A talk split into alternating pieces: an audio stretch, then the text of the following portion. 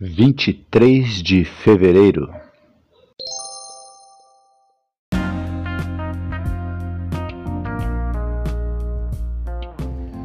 Bíblia Bom Dia, versão Nova Tradução na Linguagem de Hoje.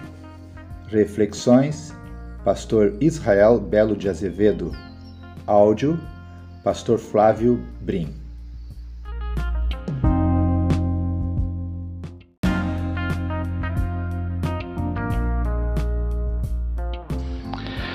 Bom dia, tudo bem com você? Que bom que você já está aqui. Seja bem-vindo, seja bem-vinda. Vamos estar agora orando e pedindo que o Senhor esteja abençoando essa leitura. Deus querido, nós te agradecemos, Senhor, pela oportunidade de pararmos um pouco a nossa lida do dia para fazermos a leitura da tua palavra. Nós queremos, Senhor, nos alimentar da tua palavra Pedimos que o teu Santo Espírito esteja falando, ministrando os teus valores, as tuas, os teus princípios da tua palavra para os nossos corações. Nós precisamos muito de ti, Senhor. Nós te amamos, somos gratos pelo teu amor para conosco. E é por isso que estamos aqui para ouvir a tua voz falando aos nossos corações. Em nome de Jesus é que nós oramos. Amém.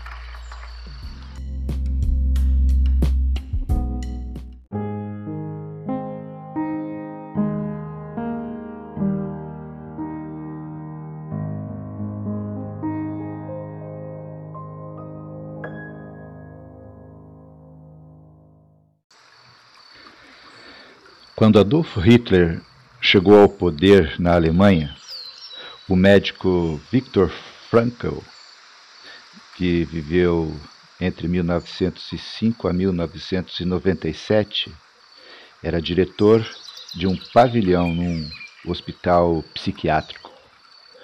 Os nazistas mandaram que submetesse à eutanásia as doentes mentais sob os seus cuidados. Como ele se recusou, foi deportado e foi enviado a um campo de concentração onde teve o número 119.104 tatuado no seu corpo.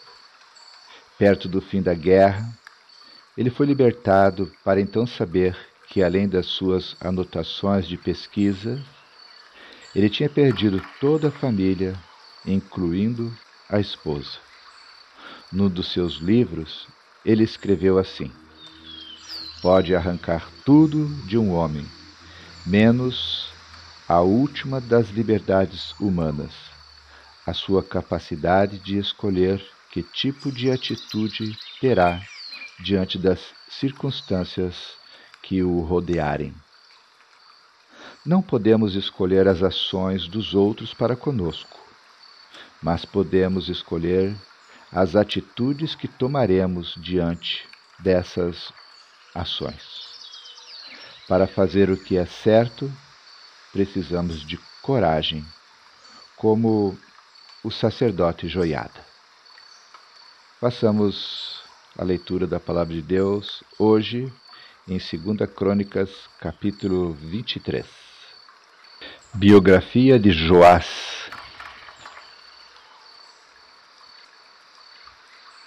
No sétimo ano, o sacerdote Joiada tomou coragem e mandou chamar cinco oficiais do exército: Azarias, filho de Jeorão, Ismael, filho de Joanã, Azarias, filho de Obed, Maceias, filho de Adaías, Elisaf, filho de Zicre.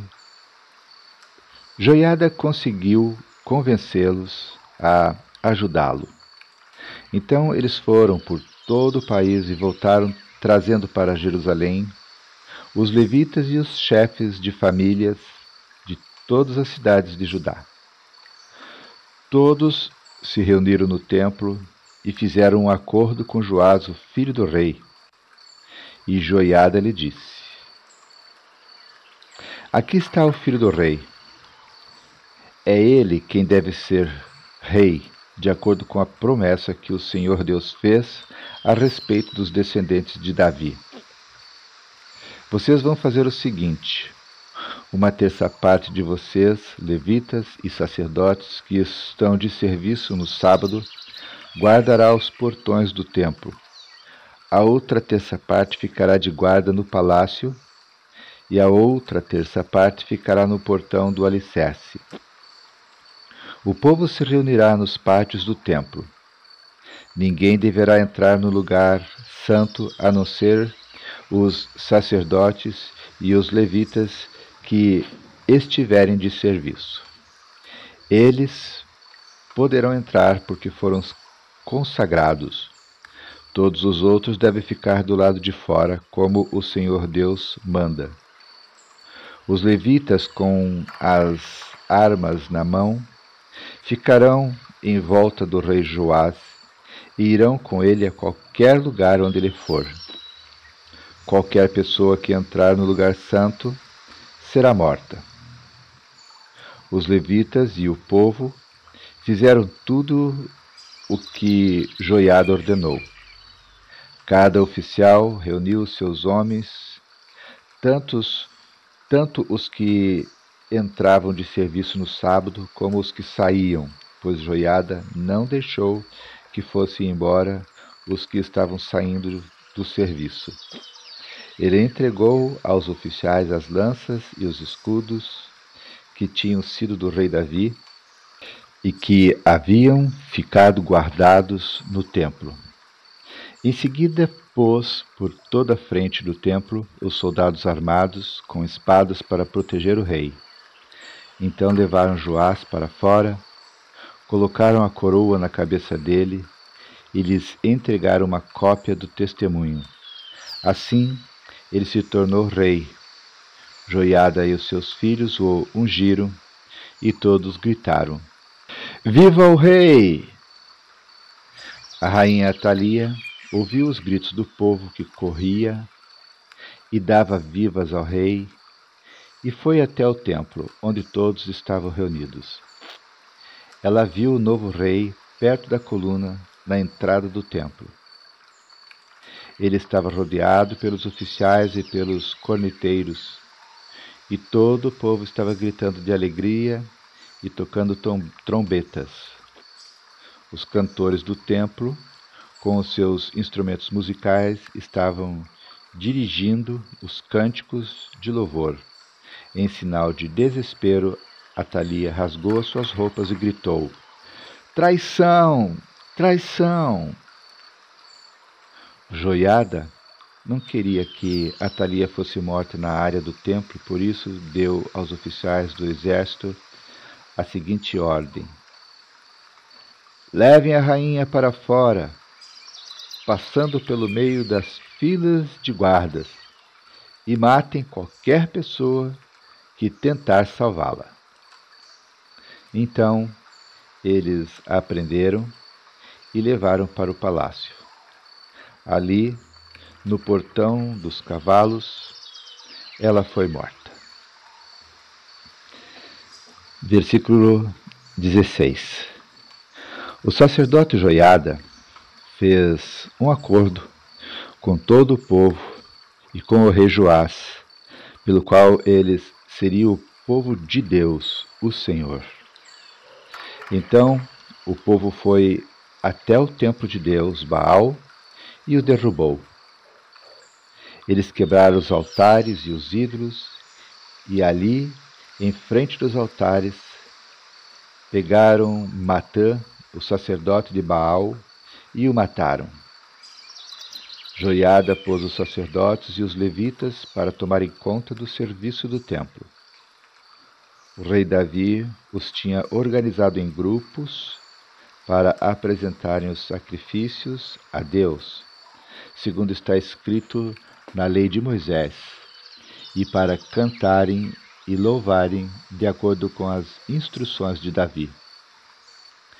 Joiada pôs guardas nos portões do templo para impedirem que qualquer pessoa impura entrasse na área do templo.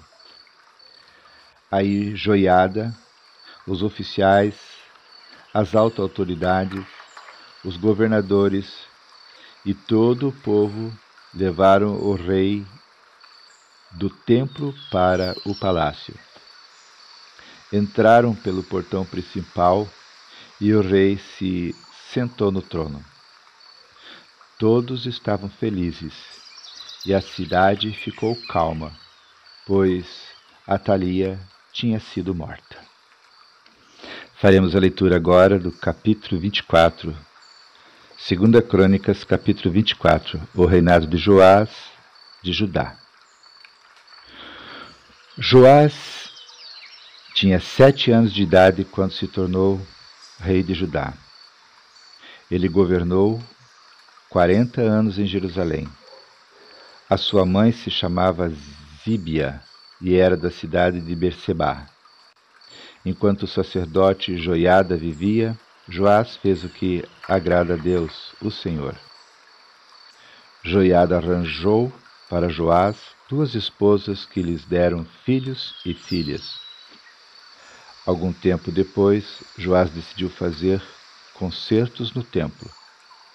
Mandou chamar os sacerdotes e os levitas e lhes disse: Vão pelas cidades de Judá e recebam o dinheiro que o povo deve dar para o pagamento dos concertos que são feitos todos os anos no templo, e façam isso logo.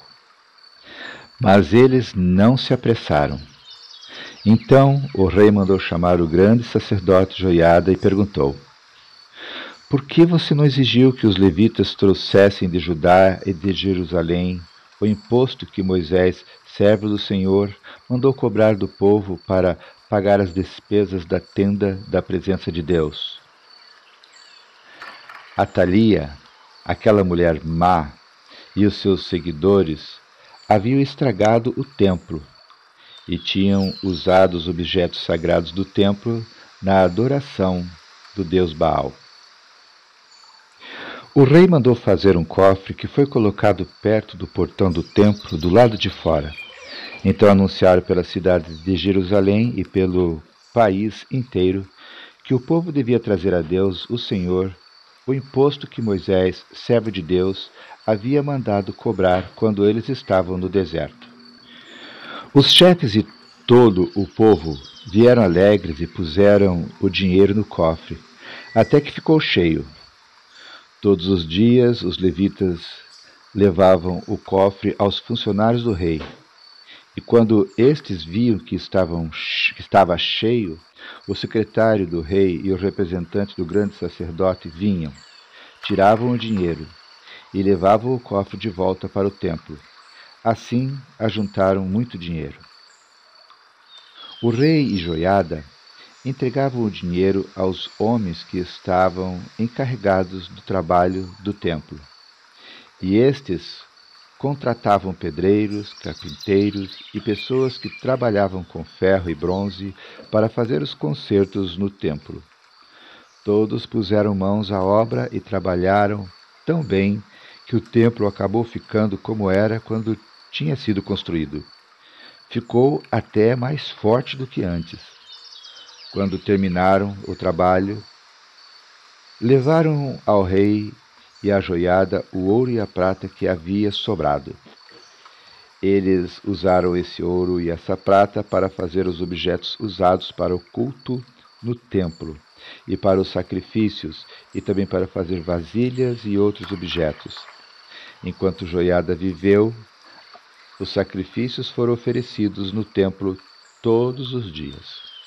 Joiada viveu muito, até ficar bem velho. Ele morreu aos cento e trinta anos de idade e foi sepultado junto com os reis na cidade de Davi, por causa do bom serviço que havia prestado ao povo de Israel, a Deus e ao templo. Versículo 17. Depois da morte de Joiada, as altas autoridades de Judá foram falar com o rei e se ajoelharam em frente dele em sinal de respeito. E o rei concordou com o que eles disseram. Aí o povo parou de ir ao templo para adorar o Senhor, o Deus dos seus antepassados, e começou a adorar os postes da deusa, da deusa Aserá e outros ídolos. Por causa desse pecado, o Senhor Deus ficou irado com o povo de Judá e com os moradores de Jerusalém. Mas o Senhor mandou profetas a fim de avisarem o povo que voltassem para ele. Porém, o povo não deu atenção a eles. Aí o Espírito de Deus veio sobre Zacarias, filho do sacerdote Joiada. Então ele ficou de pé num lugar alto e disse ao povo: Esta é a mensagem de Deus. Por que desobedecem aos mandamentos de Deus, o Senhor, fazendo assim com que a desgraça caia sobre vocês? Vocês abandonaram o Senhor e por isso ele também os abandonará. Algumas pessoas fizeram planos para matar Zacarias e, obedecendo à ordem do rei, o mataram a pedradas no pátio do templo. O rei nem pensou no serviço fiel que lhe havia prestado, prestado Joiada, o pai de Zacarias. Matou o filho dele, Zacarias. Ao morrer, disse: Que o Senhor Deus veja isso e acerte as contas. Durante a primavera daquele ano, o exército sírio invadiu a terra de Judá e atacou a cidade de Jerusalém. Mataram as altas autoridades do país e mandaram para o rei da Síria em Damasco tudo o que levaram do país. O exército sírio era pequeno, mas o Senhor Deus deixou que eles derrotassem o exército dos judeus, que era muito maior, pois os judeus haviam abandonado o Senhor, o Deus dos seus antepassados. Assim, o rei Joás recebeu o castigo que merecia. Joás havia sido gravemente ferido depois que os sírios foram embora, dois oficiais de Joás fizeram uma revolta contra ele e o mataram enquanto ainda estava na cama. Eles fizeram isso para se vingar da morte do filho do sacerdote Joiada. Joás foi sepultado na cidade de Davi, mas não nos túmulos dos reis. Dois homens planejaram a morte deles, dele Zabade, filho de Simeate, uma mulher da terra de Amon, e Jeozabate, filho de Sinrite, uma mulher da terra de Moabe. No comentário sobre o livro dos reis estão escritos escritas as histórias dos filhos de Joás, as muitas profecias que foram feitas contra ele e a história da reconstrução do templo. Amazias, filho de Joás, ficou no lugar dele como rei. Término da leitura. O versículo 2 desse capítulo que acabamos de ler fala: A sua mãe se chamava Zíbia e era da cidade de Berseba. Enquanto o sacerdote Joiada vivia, Joás fez o que agrada a Deus, o Senhor. Joiada arranjou para Joás duas esposas que lhe deram, lhes deram filhos e filhas. Joás ele tem uma percepção interessante sobre o seu lugar na história. Ele tinha uma tarefa.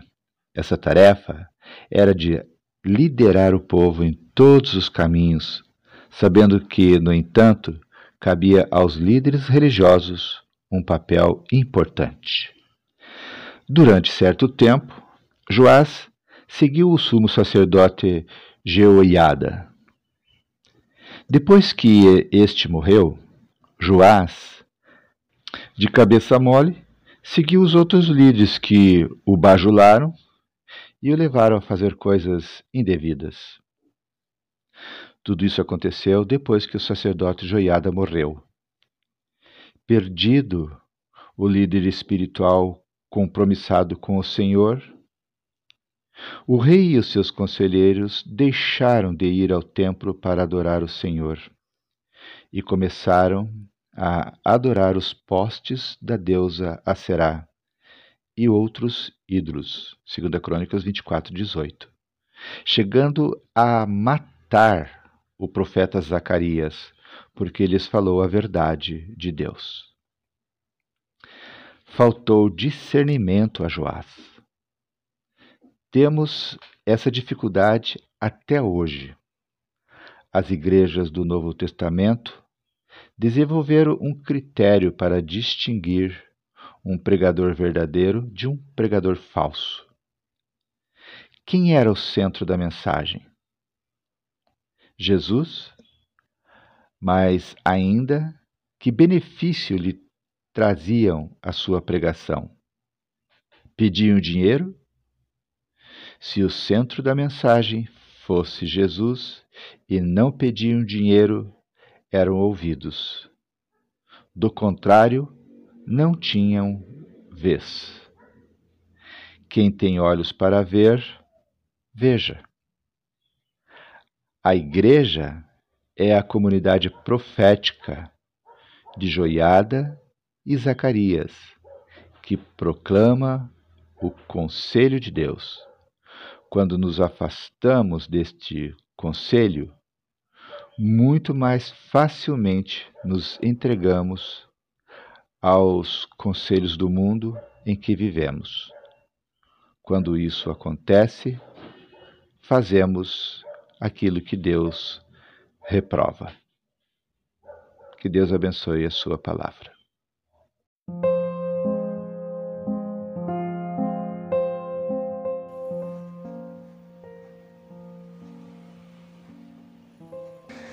Deus querido, Deus amado, te agradecemos, Senhor, pela leitura da tua palavra. Obrigado, Senhor. Continue falando aos nossos corações no restante desse dia.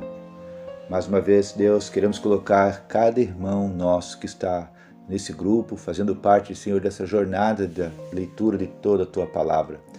Deus abençoa ele, abençoa ela, abençoa sua família, abençoa, Senhor, livra de todo mal. Ó Deus, que os teus as tuas bênçãos, Senhor, estejam derramando sobre essa família, que os celeiros deles, Senhor, estejam cheios das tuas bênçãos.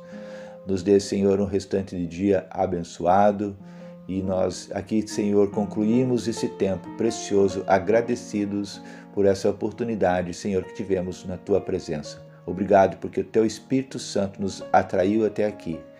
A ti toda a honra, toda a glória. Bendito seja o teu nome. Amém, Senhor.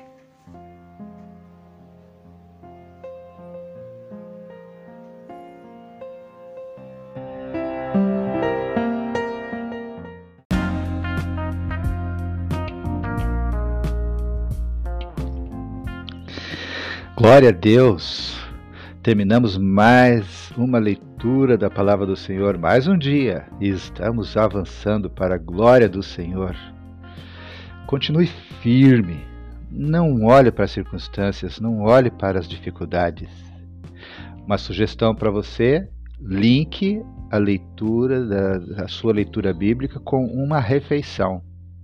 Por exemplo, o café da manhã ou faça a leitura antes do café, ou durante o café, ou depois do café, mas repita sempre isso. A minha sugestão é que você faça antes do café.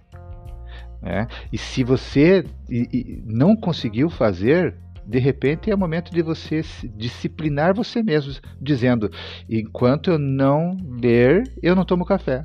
E se naquele momento você perdeu hora, atrasou-se e não conseguiu ler, então decida, também não vou tomar café. Por quê? Porque se eu não tenho disciplina para alimentar a minha alma, meu espírito com a palavra de Deus, do, do eterno, por que então que eu vou me preocupar com o meu corpo? O mais importante é o alimento espiritual. Se você se predeterminar dessa forma, você vai com certeza consolidar essa disciplina da leitura da palavra de Deus. E uma última palavra para você ainda hoje nessa reflexão. Não esqueça que você tem amigos que precisam ler a palavra de Deus. E Deus quer usar você. Forme um grupo de leitura bíblica ali no WhatsApp para compartilhar essa leitura com eles. Convide eles, diga para eles: olha, vamos ler juntos a palavra do Senhor? E aí, se eles aceitarem, você coloca o nome deles ali naquele grupo e você começa ali todo dia. Você joga o link da leitura ali para dentro do grupo. Converse com eles, anime-os. Faça isso, não é que estou fazendo com você. Ore com eles. E tenho certeza que juntos vocês vão ser muito mais fortes para prosseguir nessa leitura da palavra de Deus. Que Deus continue te usando para a honra e para a glória do nome dele. E assim todos nós juntos vamos avançando. Que Deus seja louvado.